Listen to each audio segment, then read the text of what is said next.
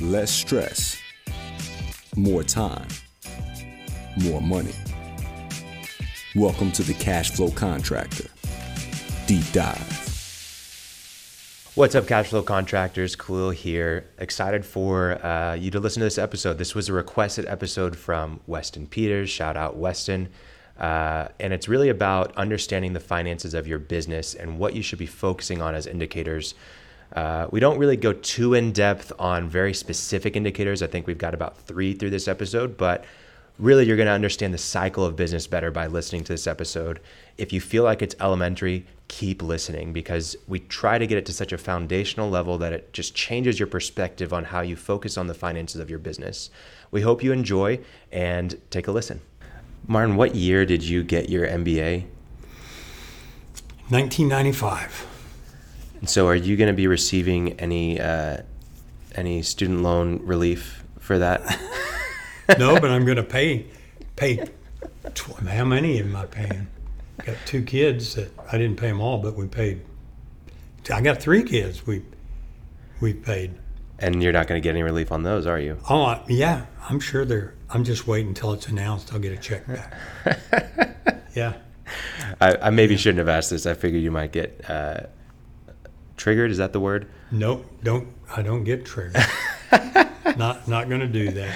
Life is what it is, and I can't do anything about it. No, that's that's fine. I think uh, in the spirit of finance, I thought I'd ask that question, but we're going to be talking about some financial metrics that some business owners need to be aware of, uh, and we're going to try to s- distill it into really simple forms.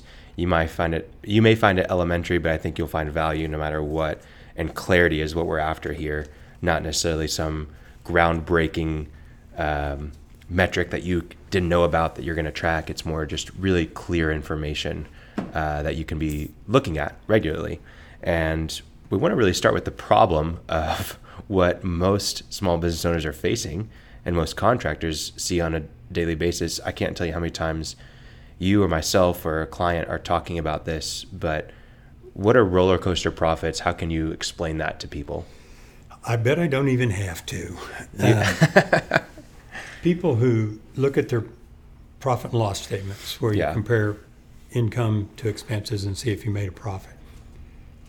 If our listeners look at them, most will have seen roller coaster profits. so I look one day and I'm up $100,000 last month, and I look, I go, well, I feel pretty good. Yeah. And you look next month and you're down 75,000. I don't mean down to 25, I mean minus 75. Right. And then the next time you look, you're up 60,000 and then you're down to 30,000 of profit. What the heck's going on? Yeah. So roller coaster profits are a function of not keeping books properly. Yeah. And everybody will understand that. Um, you go out and do a job or you win a bid, you go out and do a job, and this month, maybe it's a two month, maybe it's a one month job. So you do you you incur all the materials costs, you pay your guys, you pay commissions, whatever it is. So you have that cost this month, and you do a profit loss, and you show a big loss. The next month you don't have a job, and you invoice for the first job. Now you got a big profit. Okay, that's just with one job.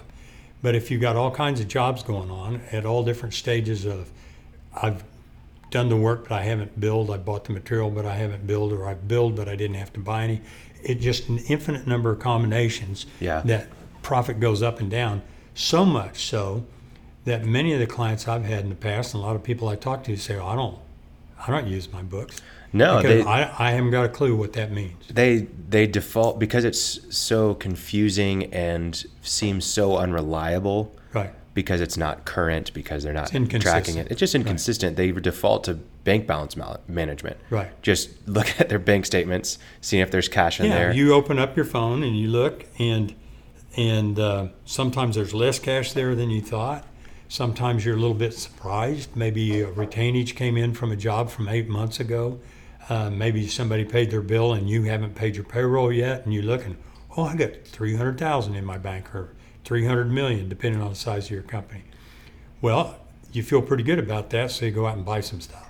yeah. Big mistake. Big mistake. Because you didn't pay the credit card, didn't pay the payroll, didn't pay the supplier who's got you on credit hold, and oh, God, I wish I hadn't done that, right? so Yeah, bank balance management is not management. Not at all. Um, and you're just relying on everything that's in your head. Right. And that's really not going to serve you well. For the rest of this episode, we're going to be talking about, or just assuming, I guess, the, through the conversation that you have good books. And we'll talk at the end the signs of good books and bad books. But for the, for the majority of this episode, we're going to assume that you have perfect books. Yeah. And that's going to allow you to understand what you can be tracking with your books. And then at the end, if you want to know what you need to be looking for to make sure that you have good books, we'll, we'll go through some of those signs as well. So uh, let's talk about the cycle of business. And I think this is just a really clear form uh, or outline of what business does. And I think a lot of times we we forget this as business owners. We get so stuck in operations, or we get stuck in you know managing our people or getting the job done uh, that we forget about the overall general purpose and structure of what business is. So, yeah, I like to call it the objective purpose of business. yeah, The subjective purposes of business can be as many and varied as there are people who start businesses. You can do it because you want to show that girl that wouldn't go out with you that you're a big success, or you do it because you want to help people, or because your family have always been entrepreneur, whatever, right? Um, so you, there's many subjective reasons to be in business uh, as there are people. I've maintained there's only one objective reason to be in business, and it's to ver- convert cash into more cash. So the cycle of business uh, starts when you start a business, you need cash. Right. You, you have to buy stuff. And there are two ways to get it. You can borrow the money, which is debt, or somebody can invest the money in exchange for ownership, which is equity, right? So that's the two ways money can start out when you start a business. and that can be you or an investor. You, you can or an put investor your own money. your Yeah, in-laws or whoever, but yeah, uh, you have to come up with some cash. Use that cash to buy assets. Assets are things that you own. It can be trucks, computers, office furniture, some inventory to get started, some tools, but you have to buy some assets so you can begin in business. Use those assets to generate sales, right? You use sales to generate margins, which we're going to talk about yeah, use margins to first pay overhead expense.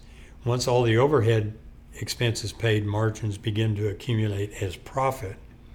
And that's where a lot of people end. but that's not it. You can absolutely starve making a huge profit yeah, if you don't get paid. yep, So the final step is more cash, and I say more because it's more than you started with because you made a profit. right, You then use that more cash to go back and buy more assets to keep the cycle going, or or to go back and pay off the debt or pay a return to the owners. right, So that's the cycle of business. And the reason I like to bring it up when I talk before groups, I, I ask them, why would I bring this up? Well, I don't know. Everybody knows that. May have not have thought about it, but they know that. right. And that's because they concentrate on sales. They're so focused on sales. absolutely. I, I, I'm, it's a little hyperbole because i'm just making a point. I could not care less about sales. I had a uh, home builder a number of years ago and complaining that housing was slow and i said i'll sell every house you got in six months if you give me permission to do it. He goes really? And i go yeah said you're not going to like the price. Right? Yeah. so it isn't sales. It's sales that bring margins and the margins have to be sufficient to pay your overhead expenses and then they they have to go on beyond that because break even the idea of just paying all your expenses is not why we're in business. You have to make a profit. Yeah, right? And then you have to convert that profit to cash. So that's the whole cycle of business. Yeah, I think it it is so elementary, right? People are probably listening like, duh. But are you truly operating that way inside of your business? That's what you have to ask yourself. Am I following the cycle of business or am I stopping at a certain point? And if you're stopping at a certain point, you're likely wasting money. There was a tweet I saw that you would like the this uh, investor said after after reading thousands of financial statements, I'm convinced that several people are running accidental nonprofits. and several no, several thousands. I'm sorry. Oh, Uh, yeah. millions? Yeah, millions. I mean, just you're pro. If you're not doing the full cycle, you're probably running a nonprofit, more or less, right? And that's not the goal of business. Well, I, I do want that point to stick. Sales is not. If you talk to small business owners, they seem to be oftentimes I always say preoccupied with profit and sales, and really they're more preoccupied with sales than they are profit, Yeah. right? They, they just are. And I think that's because sales are difficult and people don't like it, and you other people uh, can say yes or no. You're not the one writing the check, you're the one asking for it. But sales are absolutely, they're, they're less than meaningless, they're damaging Yeah. if you do it wrong. Uh, one of my clients said, I can go broke on the beach. And I said, Yeah, why go sell a million dollars worth of work, do it, lose $200,000? Just go sit on the beach. right? Yeah. You'll, Toes in the sand, a lot less stress. and no stress, and you're $200,000 ahead because you, you just broke even, right? yeah. So paying attention to that um, kind of leads to uh, one of the metrics that we have. And the thing about sales is they have to carry with them margins. Yeah, let's dive into margins a little bit. We've got three things that we're going to focus on here, three areas that people can focus on around cash, right? It's margins, profit, cash. Right. So let's let's dive into margins. What are the things that we see people doing wrong typically is what is the the common method that you see contractors doing? They look at their labor and materials and then they double the Yeah. the the cost and assume that they've got good margins, right? Well, if they did that, they do. They got 50% margin. yeah. No, typically, and we don't really have to go into this, but they'll mark things up. Yeah. In other words, um, I'll take my labor and material estimate, and then I'll add, I'll take it times, add forty percent to it. Yeah. And you think I got a forty percent margin? Well, you don't. You have a twenty-eight percent margin. Right. And buy my book. I explain why that is, or read one of my articles. But anyway, they don't bid with intent. Yeah. Right. Um, let's first explain what margins are. Okay, go ahead.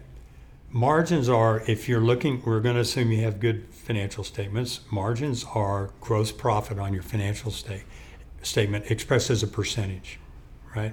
So uh, if you have QuickBooks, you click a button, everything's a percentage of sales. So if you have a dollar worth of sales and you it cost you 50 cents in labor and materials to produce that, your gross profit will be 50 cents, which would be pretty good. So, listeners, I'm all for that. uh, that's what a gross profit margin is. The other expenses you have in your business, like your office rent, your insurance, your administrative salaries, your software costs, those are fixed costs. And the distinction is fixed costs are overhead, are, are costs that you have every month, whether you sell anything or not Yeah. right? So every month they reset, and you got to pay those bills. Variable cost or cost of goods sold, uh, the labor and material in our example, are costs that you have if you make sales and you don't have if you don't make sales. And if you double sales, they double. Right. If you triple sales, they triple. But your fixed cost the whole time stays the the same. same. And listen, guys, I know that if you triple sales, your overhead is going to go up because you're going to have to have another computer, another person. But for our discussion, fixed costs, overhead stay the same. Margins um, or variable costs go up in proportion to your sales. Right. Okay. So when you make a dollar's worth of sales, if you have a 50% margin, the way to think isn't, oh, I just made a dollar. The way to think is, I just made 50 cents. Right. That's your share of the sales dollar. And you use it first to pay your overhead. And then after all your overhead is paid, and not until then, you begin to accumulate profit. So if I sell, if I have a 50% margin and I pay all my overhead, I have enough sales to pay all my overhead, and I sell one dollar more, how much have I made, Khalil? 50 cents. 50 cents. Two dollars, I made a dollar Right. right? One dollar less, I've lost 50 cents. Right. That's the way it works. So people have been interested in what numbers are useful to track.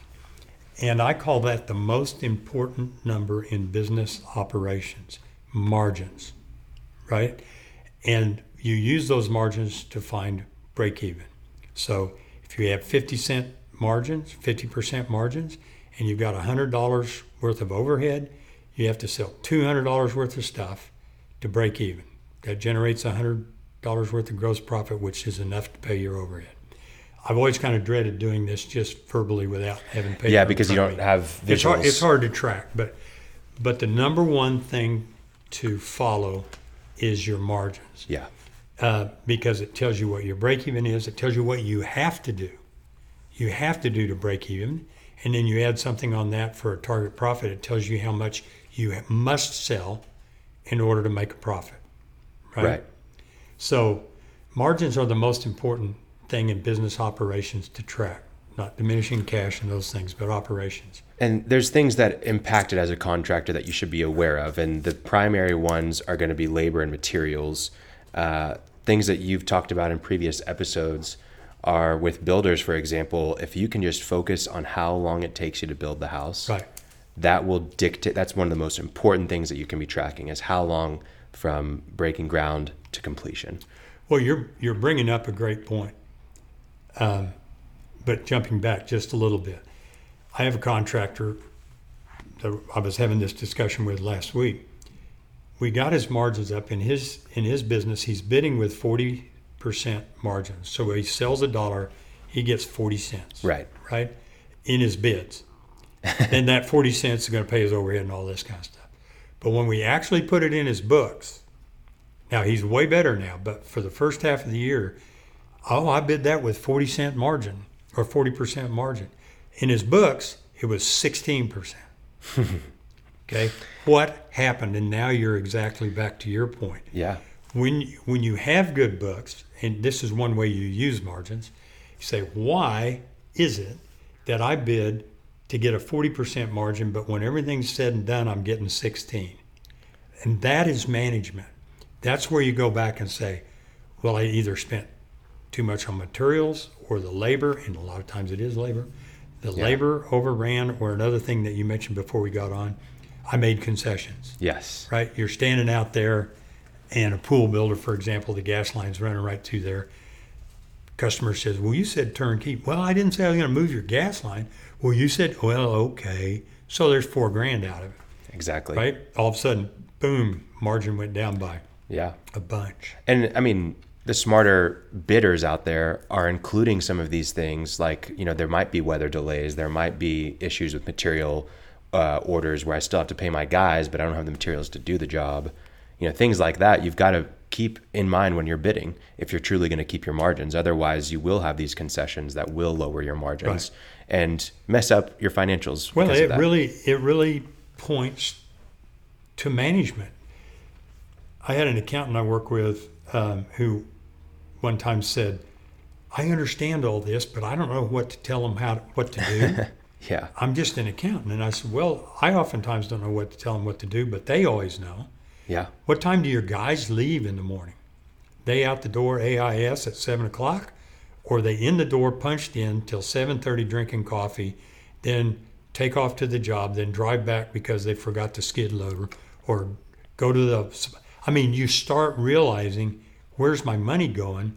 You say that's where it's going, and now you have something as a business owner, contractor, manufacturer that you can fix Yep. right? Something specific. We're not doing that. AIS guy, you know AIS. Yep. Love, let's everybody loves Raymond. Yeah. SNC.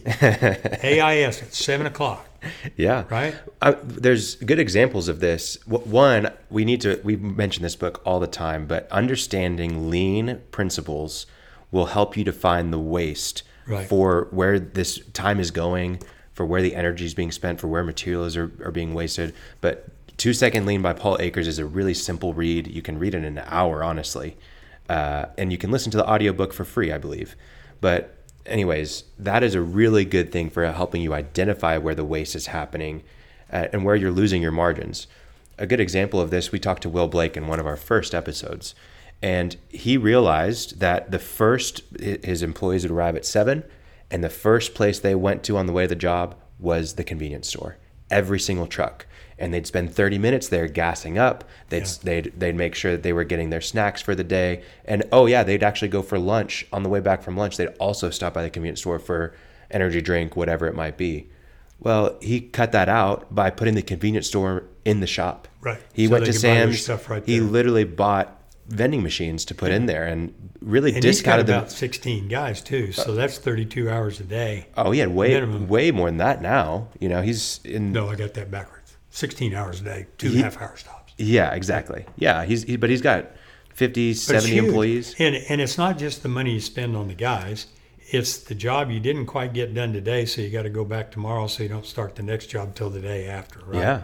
So, yeah, that's the importance of understanding your margins, what you intended them to be, what they actually are. Right. Good books, tracking what your margins actually are, and then saying, why are they different? Yeah. And once you start looking at that, if you can't find something, give me a call. we, we'll, and you can. Yeah. You will find it. And we mentioned labor as one of the big things here. You may find that, and we have, we have mutual clients that have done this where they were employing people W 2, but in reality, they need to be 1099. And once you change them to 1099, you, it, everything kind of sorts itself out a little bit. Well, it was funny. Uh, he actually wasn't 1099. He became an LLC and started his own company. Sure, sure. But um, yeah, it was amazing. We had go backs, broken material, people forgetting stuff, coming back, going to the wrong address. Put set this guy up in his own business, gave him a piece rate, and he he's doubled his capacity, and things don't break. Yeah. Because he's on his own. So He's on his own. And for you as a business owner, that changes it from an overhead expense to now a Variable variable cost. cost, which is fantastic, good catch, right? right? And so that those are some things that you can be tracking inside of your margins to make sure you're doing things right. And I think I think every contractor should have a concessions number that they track. Hey, how many concessions did we make this quarter or this year? We're just try, we, we've been financial indicators. I think the most important one, the one that everybody looks at first, is sales, and then maybe they jump down to the bottom line. But the most important number in business operations, in my mind, Is there are many, many more ways to use it than we'll talk about today. But is what is your gross profit margin? Yeah. and that's where you look. The I don't think we talked about this yet, but the first thing you do with a gross profit margin is look at what your break even is. Okay. Yeah. Now we're getting into profit, which is the point. Well, before, yeah, at what point you begin to make What we- profit. yeah, we're getting we're heading that way. net profit, Yeah. bottom line profit. So if if you have recurring expenses, your rent, your salaries, and all this stuff, hundred thousand dollars a month, and you have a fifty percent margin, you got to sell two hundred thousand a month to break, Break even. even. I hope that's clear Yeah. because fifty cents out of your two hundred thousand of each of those dollars is yours. The other goes to pay the variable costs, the materials and the labor that you wouldn't have had if you didn't make the sale. Right. So you have to know what your break even is. And there's some other things you can do. You can look at if you have to sell three million dollars a month at your margins to pay your overhead, and you've got two trucks, four guys, and one skid steer, you're probably not going to be able to do it. You're going to have to get higher margins, Right. right? So break even is the second thing you have to know. You have to know your margin, and you have to know how much you have to sell at that margin to break even. Right. You have to know that. You you should if somebody walks in your office and says, "What are your margins?" You should be able to tell them, Yeah. and you can say, "My intended margins," because when I look, maybe that's not the case, but you have to know what that is. It every decision you want to make. If you're buying a machine, you divide it by the margin. It tells you how much you have to sell to pay for, for the machine. Things like that. Yeah. So, so once you've got your margins and you know what your sales are, and you're paying your overhead, and you're even selling more than that, so you're making a profit. Yep. Kind of the next question I know we talked about in advance is Yeah. You are tar- having a target profit. yeah, having a target profit. So if you got a hundred thousand of overhead and you want to make a hundred thousand dollar profit a month, you got to generate two hundred thousand dollars worth of gross profit, which means you got to sell four hundred thousand dollars worth of stuff, Right. right? Yeah. So now you have a target. This is what I have to do at that margin. And Right. then you can go out and do it. You're bidding with intent rather than bidding just to get the job Right. or just to keep the guys busy or to collect the deposit check so that you can pay for the last job. Yeah. But you have an intention that gives you at least a chance of making money. I think it's so important for people to realize that it's a target profit and not target sales because that's what they do. We've, I mean, Right. we've that's essentially what we've been talking profit. about that. But when you're when you have a target sales, that's what leads you to do things like discount. Yeah. Because you're trying to get the sale in. It's like the home guy. I'll sell all your houses. You're going to lose, you know, three hundred thousand dollars a house because I Right. don't care. And the, the discount calculator is something that we have that helps with this and helps you to really visualize like, wow, if I discount this much, now my profit margin's so low that I've got to sell this much more to make the same amount of gross profit.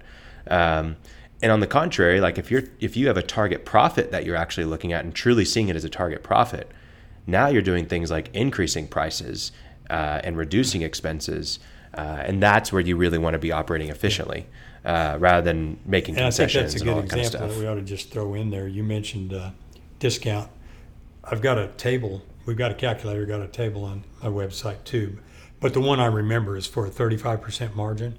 Yeah, If you have a 35% gross profit margin, which is pretty, pretty much in the market. Sure. Should be. and so on, target. If you have a 35% gross profit margin and you discount 20%, which is not that big. I mean, that is it's a big discount, but it's, a big discount, but people do it. yeah, You have to sell 133% more. In other words, you have to do two times the work plus a third more to stay the same. yeah, So to use my tables, you have to know what your gross profit margin is. You Yeah. can't, otherwise you're just guessing. you're just guessing. so Yeah.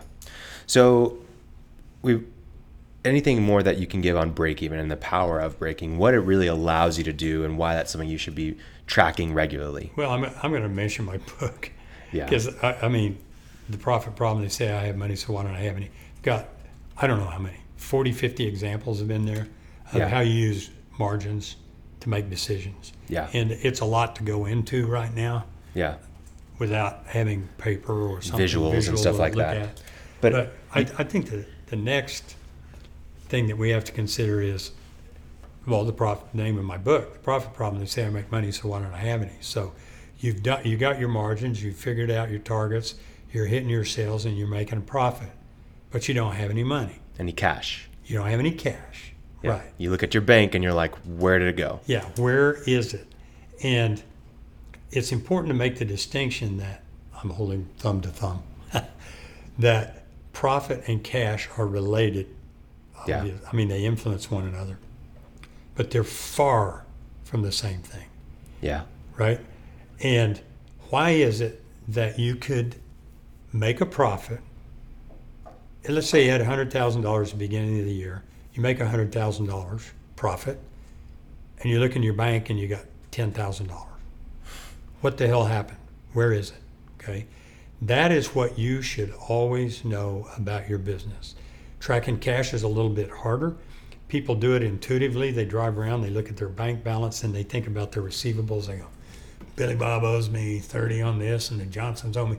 And, they, and then they think, oh, yeah, and I got to pay my suppliers 10000 Anyway, they're doing this mental math all the time. Right. But they forget the payroll tax deposit. They forget, oh yeah, payroll. You can't do it. If you're one guy and you have one job, maybe you can, but you can't do it. So how is it that you can make a profit but not have any money? And there are three reasons for that. One, you haven't been paid yet. That's the last step in our business cycle.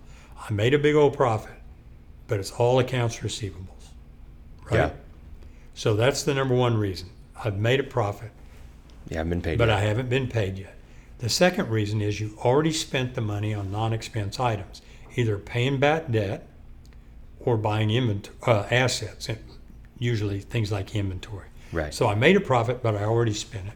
And the third reason is you took it, and by that I mean it as a draw. Mm-hmm. As a draw. Right. So though if if you make money but you don't have any, it's going to be due to one of those three reasons: accounts receivable, you haven't been paid yet, you bought a bunch of stuff, or you already maybe I should call it four reasons. You bought a bunch of stuff, you paid back debt. All debt is an advance of profit, and you pay it back out of profit. Right. Or you took it as draws. And usually, if people take a salary in their business, what I find is they don't know how much they took as draws. right. I got stories. I'm not going to take much time, but they don't know. And if you go look, you're quite shocked. But if you make money and you don't have any, you have to look to one of those four reasons. And once you've done that, you can address it. Um, you haven't been paid yet, right? Yeah. Well, everybody has accounts. Probably there's some blessed person who doesn't, but most people have accounts receivable. What can you do? Uh, there's a metric called day sales outstanding that you can measure how long your average debt takes to collect. If you give them 30 days, which you shouldn't give them, collect when you're at the job. But Yeah, anyway, you- give them 10 days. Yeah. But you give them 30, but when we actually look, it's one of those deals again. You, It's there's a way 30. to do this in your books. You go in your books, you go, it's 45 days, 60 days is what it really is. Well, that's what you need to do as a business owner and a manager is get on that. Yeah. I don't want to make that call and make them think I'm bull crap. Right. Call them. Drive over there. Get, well, my wife has the checkbook. Well, where's your wife? she at Walmart? I'm to run over there, right? Yeah. Whatever it is, get your collections done. Once you've identified the problem, you can do something about it. We've got a great episode on that with uh, Jan Reeves. Is that right?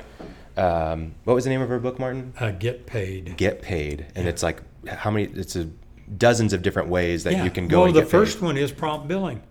Number one, Number you finish one. the job, bill it today, but it's 4:30. I don't care. It's 8:30. Bill it today. And th- that's where as a running. as a business operator sometimes you can get so focused like if you're focused on sales a lot of times you're focusing on the wrong thing that's not actually going to get you your cash right and if you're aware that of your days outstanding it makes it so clear for you what your go-to thing is today You have to. It tells you what you have to do. and I can't tell you how many times you're waiting on the urgent to tell you what to do. Right. You're wait as a business owner, you're waiting on a fire to spring up so that you can put it out, and that determines what your to-do list is for the day. And these are the things that you should be focusing on as the operator, that's not the tyranny of the urgent. yeah, Right. absolutely. Well, that that's that's one thing. So you haven't been paid yet. So what do you have to do to speed up collections? Right. And the first thing is be determined to do it. Okay. Second thing is you bought assets. And in contractors, a lot of times you need equipment and so on, but that asset winds up being inventory. Right? You don't call it inventory because as soon as you buy it, you charge it to the job. Right. But one of the electrical contractors we had on long, many episodes ago, when I first met him, I said, "Do you have any inventory?" He said, "No." And I looked on his books, and there was no inventory. Then we stepped out into his eight thousand square foot warehouse, and it was floor to ceiling With inventory. with wire and uh, that was Michael Barnett with Yeah. another episode. Sorry, Lauren. I know you're making the show notes here, and we're referencing books and show note Right. and shows that we've done. he's yeah But- he's great. He's totally turned that around. We'll get to that, but Yeah. But the point is, people buy assets, you know, buy inventory because, well, make sure we got a few extra. There's no planning there. He, he probably had well over approaching $200,000 worth of inventory sitting in his shop, getting driven over by forklifts Yeah. and repurchased because it was under a box and nobody knew they had it, and light fixtures that were special and we'll never use those again. Just stuff. So there's another place. If you make money but don't have it, accounts receivable, go start looking at your assets that you're buying inventory. Another place people buy assets that's the stupidest thing in the world is they buy things they don't need between Christmas and New Year's to save on taxes. You mean that jet ski is not a business purchase? Well, now you, you do need a jet ski. I'm not talking about that. But buy a sign, buy a truck. Well, you buying a truck because you need it, or you buying a truck because you want it. Yeah. And well, I'm buying because I get to write the whole thing off, and it'll save me twenty five thousand in taxes. Well, we won't go into all the accounting, but when you sell it next year, you're going to re- recapture that Yeah. in depreciation, pay taxes on it then. But well, so just don't do stupid stuff, right? Yeah. And the last one is, uh, well, there are lots of other instances where people spend cash, don't buy an, buy an asset. Well, it's repaying the debt. So if you borrowed a million dollars, your debt service that you're paying every month comes out of your profit. Yep. It's a decision you made before, so you got to live with it. But that's where your money's gone. Then the last one is you took it as draws. And I think I already said this, but most people I work with don't have a clue Yeah. how much they drew. You know, it's credit card charges that you ran a company card, and because you're honest, you didn't try to expense it, but you kept, you just oh, it's company card, it's hotel, but it's going to be a draw, or you wrote a thousand dollar check for the weekend or whatever it is. Uh, it's a little bit hard to find. Yeah. It it's there. How much you took this year? You can find it on the balance sheet, and it's under. Uh, well, they use different names, but owner contribution or owner's draws, and then the, everything you've drawn since you started your company's in there. So you have to find what you took this year. There's another place to look, and it's called the statement of cash flows, um, which maybe we should talk about a little bit here. But Yeah. and it tells you exactly, exactly how much you took out. Yeah. So if you're suffering cash, um, that's where you got to look. Uh, one one other thing we talked about, uh, day sales outstanding, how long you're yes, that's what I was going to bring up. yeah the inventory. Yeah. Yeah, you can also do a measurement of your inventory called inventory turns. Mm-hmm. And if you buy a year's worth of inventory and use it up over the year, you've got all that money tied up for a year, and that would be one inventory turn, right? Yeah. You turned it once. How about if you bought half a year's inventory and replaced it, right? So you will have turned your inventory Twice, Twice. in a year. well, you can get inventory turns 10, 11, 12, which means that you're very efficient in buying what you need when you need it. And there are just many benefits to that. First of all, it doesn't become obsolete like those lighting fixtures. You don't poke a hole in it with the forklift. Right. And you don't have $400,000 Tied up. tied up in stuff sitting in the back of the office. Oh, and then there's a leak in the roof and it gets yeah, and it damaged. gets. Yeah. Yeah. Or guys are skimming it off the top and putting Right. it A in lot there. of that stuff walks away. Yep, exactly. Not your guys, though, but other people's guys. Sure, sure, sure. Now, I, I think uh, a- another thing that we do need to mention that people ran into with these inventory turns, though, not, I mean, I, I'm talking about the really efficient people that were doing turns weekly and stuff like that, is they run into supply chain issues and then they don't have the inventory to do the job. And that's an issue, but that's that's I think what people would use to make an excuse where now I'm going to go, oh well, I'm getting it at such a discount if I buy two years worth. And maybe, maybe Yeah, if you got, I mean, none of this stuff, everything requires judgment, yeah, but you have to consider these things in your judgment. If somebody gives you something for one third the cost because, for whatever reason, yeah. you know, they're switching models and, and you have a real likelihood of using it, that 67% extra increases your margins and it pays for it. But know that that's what you did. There's a, I had a client I was thinking about him the other day. They're out of business. Another client came to me. Now they're out of business. At least they're, uh, as I said before, their suffering's over. Yeah, you put them out of their misery. This guy, his wife totally gets it. He totally didn't. Matter of fact, it, it even almost made me mad. He had a deal where he could buy something worth several millions that he could buy for a million that was going to cost him eight, nine thousand dollars a month. He could not afford it. No way. yeah, No way. He did it anyway. And they're gone. Says, that's too good a deal to pass up. I go, no. There are things, there are always more good deals, not just deals, good deals out there than you have the, any possibility yeah, of accepting. Because there, they, there just are. You have limits. So there's always judgment. yeah, And if you have the cash, maybe you go to the bank in advance and say, I'm getting this extra margin. I want you to fund this inventory. Mm-hmm. Then you do it. But you don't just snap decision and off goes all your money. And then you realize, ooh, there's a reason. I mean, so gave mu- it to me so many of the things that we've brought up here and that you've brought up, uh, you know, from you know running the company card to buy, you know, things that are really a draw, not company expense. Uh, you know, buying that last minute purchase at the end of the year to save for taxes.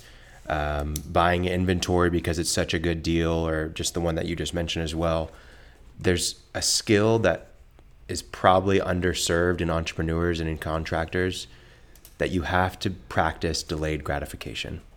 That if you're if you're unwilling That's a good point. to delay your gratification, and, and you can have systems in place where it's hey if, a, if a, uh, there's an expense above this i have to get it approved by my accountant and by my wife if you're doing a family business or my business coach or whoever it is before i can go and do it. You know you can set systems in place to set you up for for success but ultimately you have to practice delayed gratification or else that's it's going to mess you up.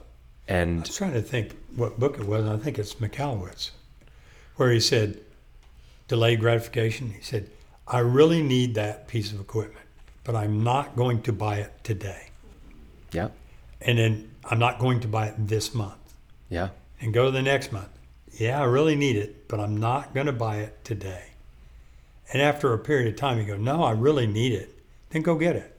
Right yeah if if But make sure the math works. make sure the math make works your margins bigger. You can afford to. But I know there's so many people listening right now that have had that feeling, I really need that, and they buy it, and then they actually didn't need it. Right. And so if you can delay that for a week, for a month, this is personal and professional, business and in your personal life. If you can delay it for a week, for a month, your preferences might change, your view, your perspective might change, and you actually don't need it. I have to tell you a story about contractor I know from way back.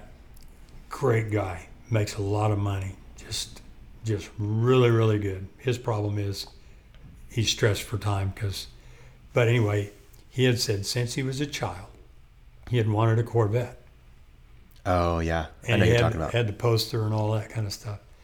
And anyway, I said, well, looking at his financial statement, I said, go get one. No, he said, if I get one, you know, when you actually finally get it, it's not really as cool as you thought, you know. So you put it off, you put it off, put it off. I don't coach him anymore, but I saw him at a charity function a year ago. And I said, You get that Corvette? And he goes, Damn right I did. and I said, Well, was it was it disappointing? He goes, Oh no. but he postponed that for realistically 30 decades. years. Yeah, decades. Yeah. He- And great- of course the cost went up. Probably, I don't know what Corvettes cost. Yeah, they're they're they're expensive now. Yeah. Yeah. Okay, so uh, we've talked about cash. We've talked about saving cash flows briefly. It's I mean we have a full episode on this. Sorry again, Lauren. Another show that you can reference in the show notes. We did one episode on each of the f- three financial statements: uh, the balance sheet, statement of cash flows, and the Right. profit and loss statement. Those go in more detail. Again, I probably think that the better uh, reference guide for this is Martin's book, The Profit Problem, just because you will see the visuals really clearly and You have a reference. You can, when an exact situation comes up, can I afford a salesman? Can I afford that machine? You know, what would it take for me to double my profit? You can go look it up. yeah, You don't have to remember it. right? exactly, exactly. But you do have to know your margins. You do. And that's what I want to get to here at the end is being able to know your margins, you need good books. What are the signs of bad books? We've talked about some of them here and there, but let's make, like outline it really clearly for people. Even if you have a qualified bookkeeper or CPA keeping your books, it's likely, and I say that because I've seen so many, that they're not very useful. Okay? Doesn't mean they're not, you know, all the income's there and all the expenses there and that's profit you made, but they're not useful. And there are a couple of reasons for that. Three, I think of. One, they have to be current. In other words, if you're going to manage, you got to know what happened last month by the 15th of this month. You can't wait till tax time next April, which is really next September, to find out if you made money last month. You can't do it. So they have to be current. Somebody has to do that. And I guarantee you it's not you. Yeah, it, it shouldn't be. And if, if you can't afford a qualified bookkeeper, get a rental bookkeeper and set up processes so you can do it. But they have to be kept current. The second thing is matching problems. Even really good bookkeepers and accountants don't often match. And this reason is it's hard to do. What I mean by matching is back to that roller coaster stuff. You get a deposit from a customer and you put it in sales. Well, it actually doesn't belong there because it's not your money, but that's where it goes. Ooh, made thirty thousand dollars. Then two months, you know, next month you do the le- the work and you do seventy thousand dollars work. Ooh, minus forty. Then the next month you invoice Yeah. and you get in your back. Anyway, it's all over the place. Matching is the process of uh, matching expenses and income in the period in which they're both occurred, right? Right. So it's hard to do, Yeah. and you're not going to do it. right? No. It's hard to do. The, the other one that happens all the time is inventory, but it's also a matching problem. You buy a bunch of inventory and you charge it to the job. Well, it's not an expense that you charge to the job while you own it. It's an asset, Right. right? So it's really hard to keep track of inventory. It's really hard. And so I don't I don't even get mad at people. And if you don't care about managing your business according to the number, you don't care. You should, but you, should. don't. So matching, being current, matching problems, and um, what's the last one? Oh, uh, cash basis. Cash books basis. Yeah. cash basis books are really a check register, right? Nothing goes in your books until it until somebody's been paid. Either you paid somebody or somebody paid you. Well, your books are going to be completely off Right. from a managerial perspective if you keep books on the cash basis. Why? Because that hundred thousand dollar job that you invoiced but haven't been paid for is not there Right. because you don't record it till you get paid Exactly. the bill that you owe to your supplier for 50000 is not there because you haven't paid it and then maybe you get paid before you pay your supplier so all of a sudden you made whoop-de-doo profit again Yeah. oh but then you you pay the and so that stuff's going on all the time there's a mix of overpayments and underpayments and or under recording you don't you don't what i tell people most of the people that i look at their books do not know if they made money last month Yeah. they don't know. Kind of got to guess. Got some really big positive numbers. You go, well, we back everything out. You probably did. Or if what I really hate, and I see it all the time, is somebody's got a loss, and we're going, yeah, but have you invoiced? Yeah, I got this, this, and this invoice, and said, yeah, but you haven't paid all. No, and so we're sitting there with a pencil on the side trying to adjust what I'm looking at to reality, and we always forget stuff. Yeah. Always. And I said, well, if we find enough, I guess you could have made money. It's conceivable. Yeah. And and it drives me out of my mind. You have Well- you have to know if you're making money. And I think a big bottleneck here for people, and this is just an observation over the years, is that they do have that CPA that they've maybe they have a relationship with or they've just trusted for years, and that CPA is unwilling to change some things to make sure that they are right. I don't even want to indict. Sorry, I mean you're making exactly a great point. I don't even want to say they're unwilling. Like I'm not going to Yeah. do that, you jerk. They are tax accountants and they do taxes. Yeah, and th- this isn't they're not working on the financial statements piece of it, they're working on the tax piece of it. Right. And they're rare, rare, rare accountants who do what I call managerial accounting. Right. Who pay attention to this. For your taxes to be correct, I mean, they got to know your tax law and depreciation stuff. You just got to have the top line and all the expenses, and there's the bottom line. Right. That's, I don't want to say that's worthless, but it's for managerial purposes, it is. Yeah. And you're also going to get it in September of the following year. Yeah, but I, mean, I think that's a, a sign is like, hey, if they're not willing to do this, it's not. I mean, maybe keep using them for taxes. A lot of managerial accountants won't do taxes for you. Keep them for taxes, but don't keep Of them for your bookkeeping. course. Don't keep them for your your management of your books. Right. And go find somebody that's different, and that may mean I've got another expense because I've got to pay my tax accountant still, and now I've got to pay a true managerial accountant. But it's totally worth doing that. Another thing is, and I, I probably see more of this than you, but so many people are on QuickBooks Desktop, and that's fine. But if you really want to make the matching process more simple for you, you can integrate it into your tech stack. What I mean by that is the software that you use to do sales, to do invoicing. Maybe you are using QuickBooks, but you can do that through QuickBooks Online much better. It's a I think it's going to be a long-term better product even though it's a different system than QuickBooks Desktop. They're not identical. If your accountant's unwilling to move to that, it's a sign to me that they're not moving forward in the future because QuickBooks Online is where it's going to be. Intuit has already said they're not making updates to the desktop. This is a really specific thing, but QuickBooks Online can help you integrate into your tech stack and tech stack and make this a simpler process for you. Also lets you work with a remote uh, Yeah, accountant. so Exactly. You don't have to necessarily hire a fifty thousand dollar a year position. so you Exactly. can, uh, work with people. Uh, one thing, we're getting close to uh, being an hour here. Yeah, we can stop soon. Yeah, and I've got a client walking in uh, in 10 minutes. But You don't want your client Some on this things- podcast? Well, she's really nice, but she'll come in and slam her books down, and it'll ruin the whole recording. No, she, no, she would never do that. But things to track, things to look at, right? Is I think everybody should know their margins. Yeah. Okay, uh, gross profit as a percentage of sales. A lot of things to do to get that right, but you have to know what your gross profit margins and manage your business accordingly, right? And know your margins because you see them on your books, not because I put that on the job. I know what I thought I did, but this is what I actually did. Right. They should know their break even sales. At that margin, they know how much they have to sell to break even. Yeah. They have to know how much they have to sell to break even and pay their debt service. Yeah. Have to know how much you have to sell to break even, pay my debt service, and generate a profit on top of that, Right. right?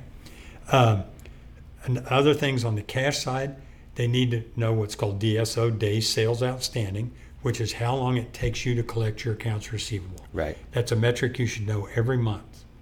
Um, we're not telling you how to calculate that here. Reach out to us. It's really not that hard, Yeah. but it's something you need to understand. You need to know your inventory turns. And one, one of the benefits of, of tracking your inventory turns is once you start paying attention, it'll get better Yeah. because you will be outraged. You you are what, right? And uh, the uh, the last thing you need to know is to understand your draws. And maybe we might. I'll listen to the one we did on statement of cash flows before, Yeah. and we might do another one. It's one, among the most useful financial statements, and most of the people I work with have never even heard of it. But it tells you exactly where every penny of your cash went. Yeah. And you don't really need to even understand the statement to use it. You can just look for certain things. Sure. But the thing that's easy to look for is how much did I take out in draws, right? Or how much did I put in? Sure. Sure. So, well, anyway, so, those, so much that we've gone through. measure.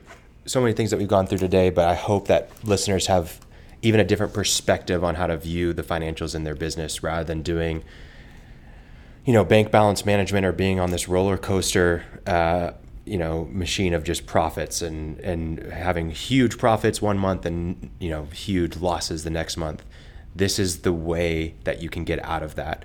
The cycle of business is something that uh, honestly, if I were you, I would print out. We have a graphic, Lauren, another thing that you can put in the show notes that you can print out and just put on your wall so that you never forget that you should not be focusing on sales, but you should be focusing on turning cash into more cash. Um, really appreciate everybody listening, and uh, we'll have if you have questions. I know there's there there if there's not questions, then you're just not reaching out to us, and that's okay if you don't want Or to you reach don't out. care. You're, yeah. You got a lot of money in your bank balance today, so I'm not worried about it. Exactly. But please reach out to us and let us know the gaps that you are having inside of understanding this topic for your business specifically. It would make for great content for other listeners, and we know that a lot of people are dealing with the same things, right? So we'd love to hear those questions. And yeah, thanks for listening. We'll see you on the next episode. See you later. Hey, cash flow contractors, thank you so much for listening to this episode. We hope you found value and that you're seeing the, the differences in the finance of your business after listening to this episode. And maybe you're going to be running to your accountant after this to figure out if your books are right. Uh, but yeah, thank you so much for listening. If you don't mind sharing this episode with your colleagues, your peers, anybody in the industry that you think will find value from it, also go like, subscribe, follow to us on all of our social accounts.